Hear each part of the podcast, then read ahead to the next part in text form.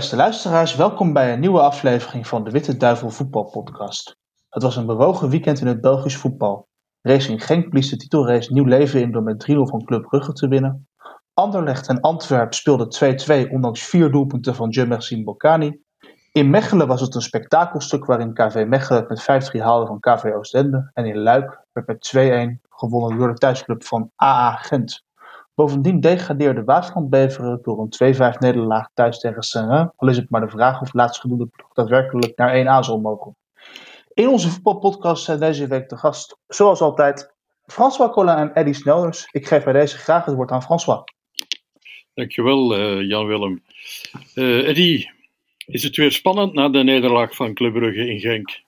Uh, nog niet echt. De hoop is er natuurlijk wel dat het spannend kan worden, maar dan heb ik de indruk dat uh, Brugge nog wel een paar keer moet uitschuiven.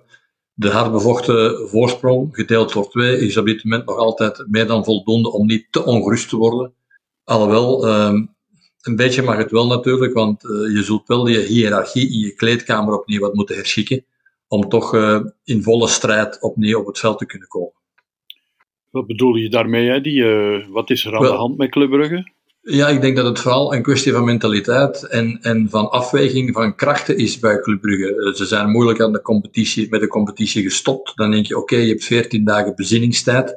En dan moet je er vol tegen aangaan uh, voor de play-offs. Je bent toch een beetje gewaarschuwd, maar ik heb de indruk dat er in de groep zelf een beetje ontevredenheid sluimert uh, door bepaalde personen die misschien, ja, ofwel een soort pseudo-cultus van vedette willen aannemen, ofwel niet hard genoeg werken voor het team. En ik denk dat Clement daar in eerste plaats uh, moet proberen paal en perk aan te stellen. Ik lees nu ook dat het uh, achterin met Mechelen en Kossone niet goed is. Dat verwondert mij. Dat je dat weken en maanden goed hebt bevonden en nu ineens niet. Dus daar ligt de oorzaak niet. De oorzaak ligt bij onder andere de ketelaren, bij Lang en bij Van Aken. Dat daar ergens een, een verschuiving is van, van belangen. Uh, een gevecht om de hiërarchie. En die is alleen maar het nadeel van de ploeg. Dus ik denk dat daar uh, alle neuzen terug dezelfde richting moeten gezet worden. Dat de belangrijke personen naar voren moeten geschoven worden. En dat de rest ongelooflijk zijn best moet doen om het geheel aan elkaar te smeden. En dan denk ik dat Brugge zonder problemen nog kampioen kan worden. Ja, Noah Lang was de voorbije maanden wellicht de beste speler op de Belgische velden. Maar in Genk lag hij meer op de grond dan dat hij recht stond.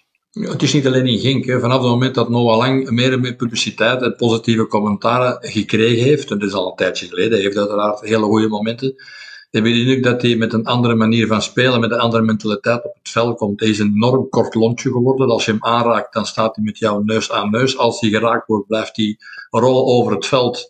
Uh, voordat er twee brancards aan te pas moeten komen om hem recht te helpen. En voor de rest zit hij vooral op de individuele tour te gaan, uh, hunkerend naar uh, persoonlijk succes. En dat zijn natuurlijk zaken die moeilijk verenigbaar zijn in een club als Brugge, waar, uh, waar de mouwen moeten opgestropt worden en waar het vooral van een collectiviteit moet gebeuren.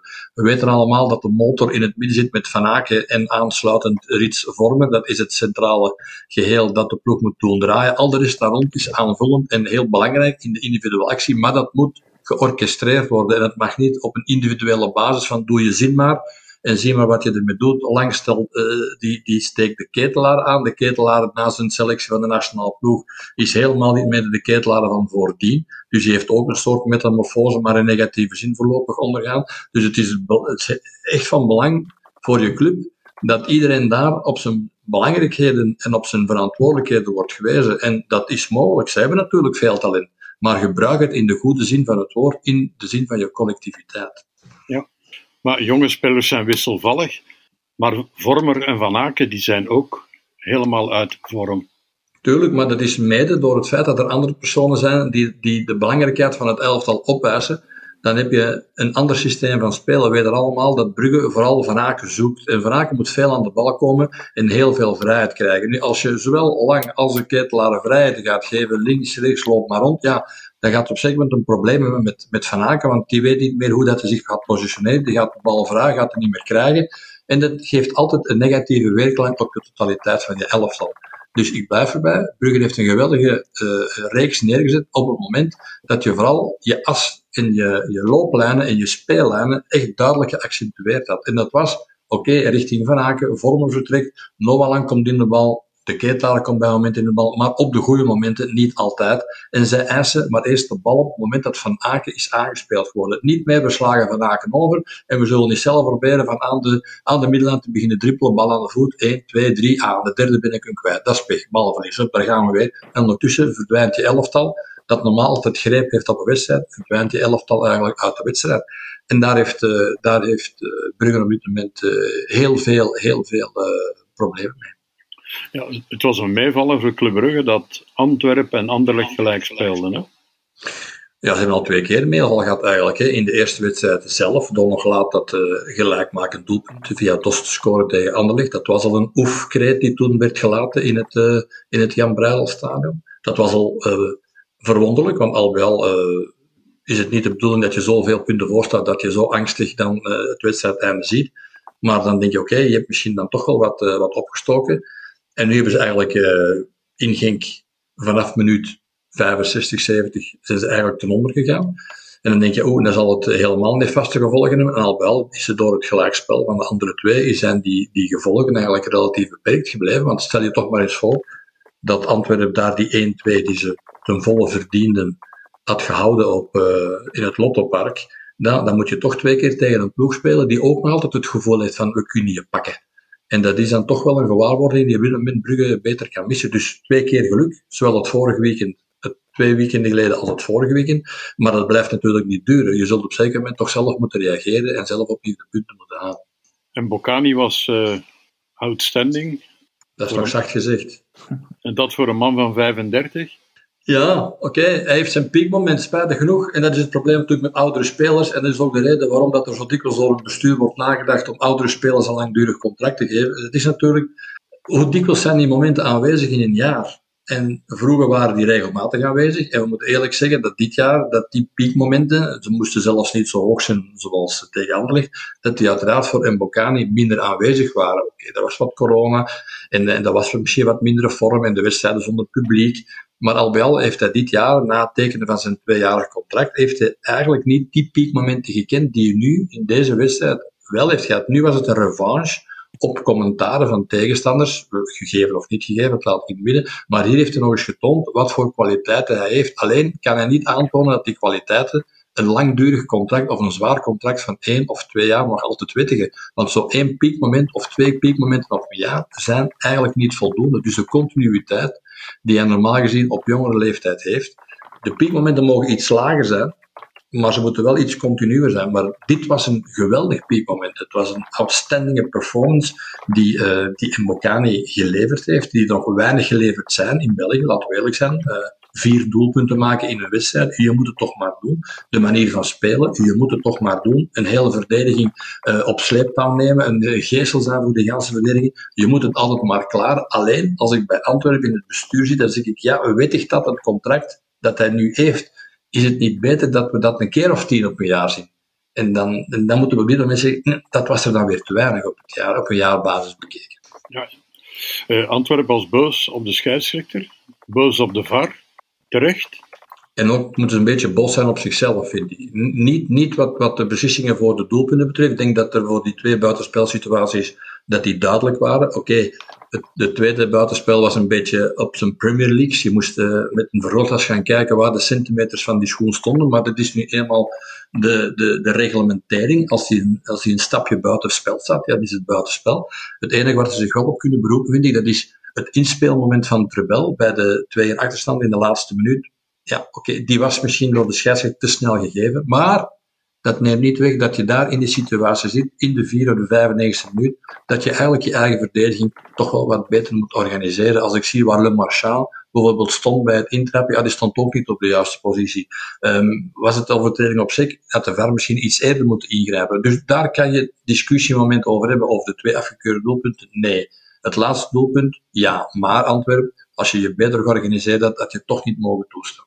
Ja, we krijgen nu deze week twee keer Antwerp Club Brugge en twee keer Genk Anderlecht. Valt deze week de beslissing? Uh, ja, zoals we er wel dikwijls gezegd. Hè? Dus, het is, uh, dat is nog altijd niet bepalend. Het, het, kan, het kan beslissend zijn, maar daar zijn we in deze competitie lang niet, uh, lang niet aan toe. We hebben vier ploegen die heel dicht tegen elkaar aanleunen. in de competitie hadden we Brugge die er wat boven stonden. Nu zijn ze wat uh, op, hetzelfde, op hetzelfde niveau gezakt. Dus wat dat betreft, ja, nee. Dus uh, ik denk die beslissing dat die nog niet zal genomen zijn. voor Brugge natuurlijk, mits, Brugge heeft het nog wel in eigen hand. Mits twee overwinningen tegen Antwerpen, ja oké, dan is het gebeurd. Maar de vraag is maar, gaat het ook Brugge twee keer lukken? In de Europlayoff uh, kwakkelt A-agent uh, verder. Uh, Hein van Hazenbroek krijgt de trein niet op de rails. Nummer staat eigenlijk al verder dan dat hij zelf uh, op zeker moment had aangegeven. Hè. Hij wilde al de, de grote bezem in de kleedkamer laten, laten komen nu. Want hij had niet mee gerekend op het feit dat hij nog die Europe Playoffs zou kunnen spelen. Dus dat is een kleine bonus. Maar die toont nog maar eens aan dat het kwakkelseizoen van Gent nog altijd kwakkelt. Dus dat het nog altijd geen beterschap is. Maar uh, hij heeft, uh, heeft het idee uh, en de bedoeling van in het tussenseizoen toch voor grootste veranderingen te zorgen bij AA Gent. Dus ik denk dat deze wedstrijden alleen maar bevestigen wat hetgeen dat er vroeger al werd gezegd, dat er inderdaad dringend daar wel wat personeelverschuiving moet gebeuren. Dus alleen duurt het wat langer en was er nog altijd een beetje de hoop van, oh, het gaat toch misschien nog wel wat beter. Maar dat blijkt op dit moment nog niet het geval te zijn. Dus uh, ik denk dat dat alleen maar een weerspiegeling is. Wat het agent nu doet, is alleen maar een weerspiegeling wat ze het hele jaar hebben laten zien. Dus heel wissel, veel wisselvalligheid en, en weinig goede prestaties. Uh, Jan Willem, jij hebt naar uh, eh, KV Mechelen, KV Oostende gekeken. Klopt. dat was nog eens een leuke pot. Dat was ouderwets genieten, inderdaad. Um, ik vond KV Oostende een buitengewoon sterke indruk maken. Ze kwamen volledig terecht op 0-2. Ik vond hun uitbraken met Julsager en vooral Sakala, de aanwinst van Rangers, eigenlijk in de gehele eerste helft gevaarlijk. Maar eigenlijk uit het niets kwam KV Mechelen terug tot 2-2. En daar zat iets mentaals in, want na de pauze vond ik Oostende lang zo sterk niet meer spelen. En heeft KV Mechelen daar verdiend gewonnen. Met een uiteindelijk toch tamelijk spectaculaire 5-3, waarmee Playoff 2 spannender is dan ooit. Of de Europe Playoff, mijn excuses. Ja, moet juist zijn, hè, uh, Jan Willem? Uh. excuus, excuus. Het is zo moeilijk bij te houden allemaal. Ja, ja. dat vinden wij ook, ja. Dat vinden wij ook, ja. Het is er niet makkelijker op geworden in elk geval. 1 en 2 konden we nog bijhouden, maar dit wordt iedere keer nadenken. Uh, Eddie, ligt op momentum in de Europe Playoff nu bij KV Mechelen? Of is Oostende toch nog de favoriet? Ik vind Oostende nog wel de favoriet, maar Mechelen is wel de coming ploeg natuurlijk. Hè. Als, je, als je twee doelen maakt in Gent, die maakt er nu een stuk of vijf, dat zijn er toch al zeven. Dat zijn toch twee ploegen op Oostende. Hè. Uh, zes thuiszeker tegen Standaard, drie, zijn er negen. Dat zijn toch uh, ploegen met een enorm scorend vermogen. Ploegen die ervoor gaan, die voor de overwinning gaan, die liever met een groot aantal doelpunten winnen dan met een 1-0'tje. Leuk om te zien, zeker en vast. Maar ik denk nog altijd dat de Oostende de ploeg is die het in, in, in handen heeft. Dus uh, zij gaan bepalen of dat het uh, verder kan met hen ja of nee. Het zou natuurlijk een ongelooflijk ontgoocheling zijn dat je eerst net naast de Champions Playoff uh, grijpt. En dat je dan in een tweede stadium ook nog naast die felbegeerde vijfde plaats zou grijpen. Het is mogelijk natuurlijk, want je weet hoe dat gaat in zulke korte competities. Ploegen met veel vertrouwen en een beetje meeval. Oké, die, die gaan punten halen die normaal niet voorzien zijn. Mechelen, ja, oké, dat kwam er net bij. Uh, iedereen heeft daar veel vertrouwen. Uh, er worden doelpunten gescoord. Het is een goede intro geweest in Gent. Ook al is die 2-0 voorsprong toen nog afgegeven. Maar goed, oké, een punt in Gent. Dus die voelen wel, oké, het, het, is aan het lopen bij ons. Dus dat het is een goede challenge, dat zeker en vast. Maar ik blijf nog altijd bij mijn eerste gedachte dat, dat Oostende degene is die het niet alleen het meeste verdient, gezien hun continuïteit in de competitie, maar ook wel die uh, in principe altijd voor de overwinning gaat. Blessing heeft daar toch een winning spirit ingebracht in die ploeg. En oké, je gaat eens onderuit. En op soms ongelukkige momenten, en, en dat is pijnlijk, maar al bij al, uh, ook in die, champion, in die gewone competitie de laatste weken, toen dat ze die Champions uh, playoffs rateerden, zijn ze daarna frank en vrij blijven verder gaan. Dus dat, dat siert hen wel. En ik hoop eigenlijk ook wel dat ze daar loon en werken voor krijgen. Ja, de jarenlange doodstrijd van Lars van Beveren is hen fataal geworden dit keer. Ja, en met duidelijke cijfers. Hè. Bijzonder pijnlijk vind ik het dat je van een ploeg uh, gaat uh, verliezen die uh, verleden jaar, of het jaar daarvoor, nog amateur speelde. Dan uh, alles bij elkaar moest ronselen om die licentie te krijgen. Dan ook nog een ersatsploeg vanuit Frankrijk moest laten overkomen. Dan heel goed werk van Emilio Ferreira om die goed te ordenen en, en goed, uh, goed te plaatsen. Waardoor dat ze dat toch een hele goede challenge waren. Niet voor Union, maar wel voor de rest van die 1B-competitie. En dan ga je daar eigenlijk kansloos te monden. Hè. De eerste helft in Serrain Oké, die was nog competitief. De tweede helft verdienen ze het eigenlijk al niet mee, maar toen hebben ze de schade beperkt. En dan zeg je, ja, in een thuiswedstrijd, jongens, we hebben het in handen, 1-1. En je gaat dan op die manier onderuit. Ja, dat bevestigt alleen maar het feit dat eigenlijk Waasland Bever, en ik zeg dat niet graag, maar dat gaat eh, veel mensen uiteraard ook wel daar in die buurt pijn doen.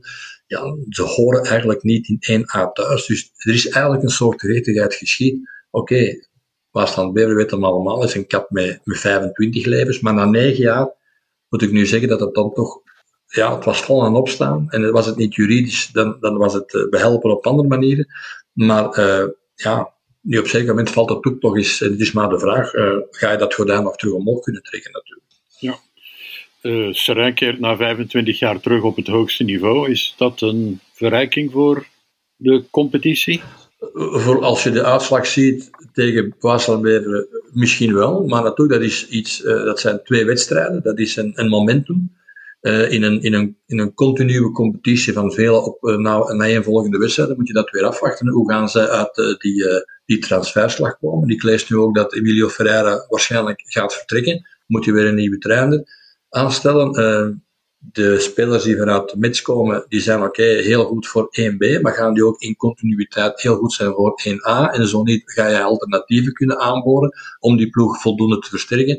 Het is zo, de ploegen die verleden jaar op 1B zijn gekomen, die hebben het goed gedaan. Beerschot heeft het goed gedaan, OHL heeft het goed gedaan. Oké, op zeker moment was er zelfs meer te verwachten. Ze hebben een terugval gekregen in de tweede helft van het seizoen, hetgeen dat te verwachten was. Maar hun missie in 1A blijven was gelukt en ze hebben ook regelmatig heel veel publiciteit gemaakt voor hun spel. Laten we hopen dat Serrain en Union, maar met Union hebben we daar iets meer zekerheid gezien.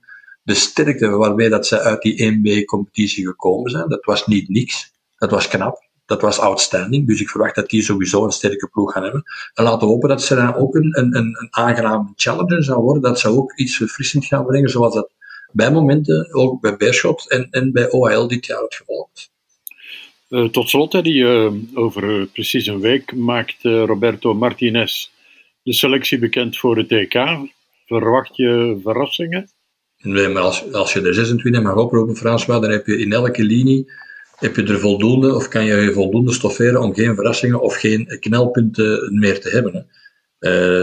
Er was meestal, als je er maar vijf verdedigers kunt, kunt of zes, dan heb je ja, bedoel centraal. En dan denk je, ja, ik moet voor alles dubbel hebben. Dan kan het zijn dat je er eentje uh, moet laten vallen wat je niet graag hebt. Nu, in dit geval denk ik dat Martinez uh, de ruime kern die de laatste eh, selecties heeft gehad, dat hij die gaat aanvatten. Min een paar jongeren misschien, die op dit moment wat minder zijn en die ook makkelijk in principe naast de kant te zetten zijn. Dus ik denk niet dat er echt veel verrassingen gaan zijn. Dus ik, ik verwacht ook geen verrassing. Ik verwacht niemand uit het niets. Ik denk die selecties, die brede selectie die de laatste twee keren heeft, aan, uh, heeft, heeft opgeroepen, dat, dat, dat daar van die 33 de 26 zullen blijven. En ook de meeste voor de hand liggende. Dus ik denk niet, uh, denk niet dat er verrassingen zijn. Oké, okay, bedankt. Graag gedaan. Super. Um, wij willen graag iedereen danken voor het luisteren weer vandaag. Ik dank uh, François en Eddy voor hun inbreng. Ik wens u allen een zeer prettige week en hoop u volgende week uh, weer als luisteraar te mogen begroeten.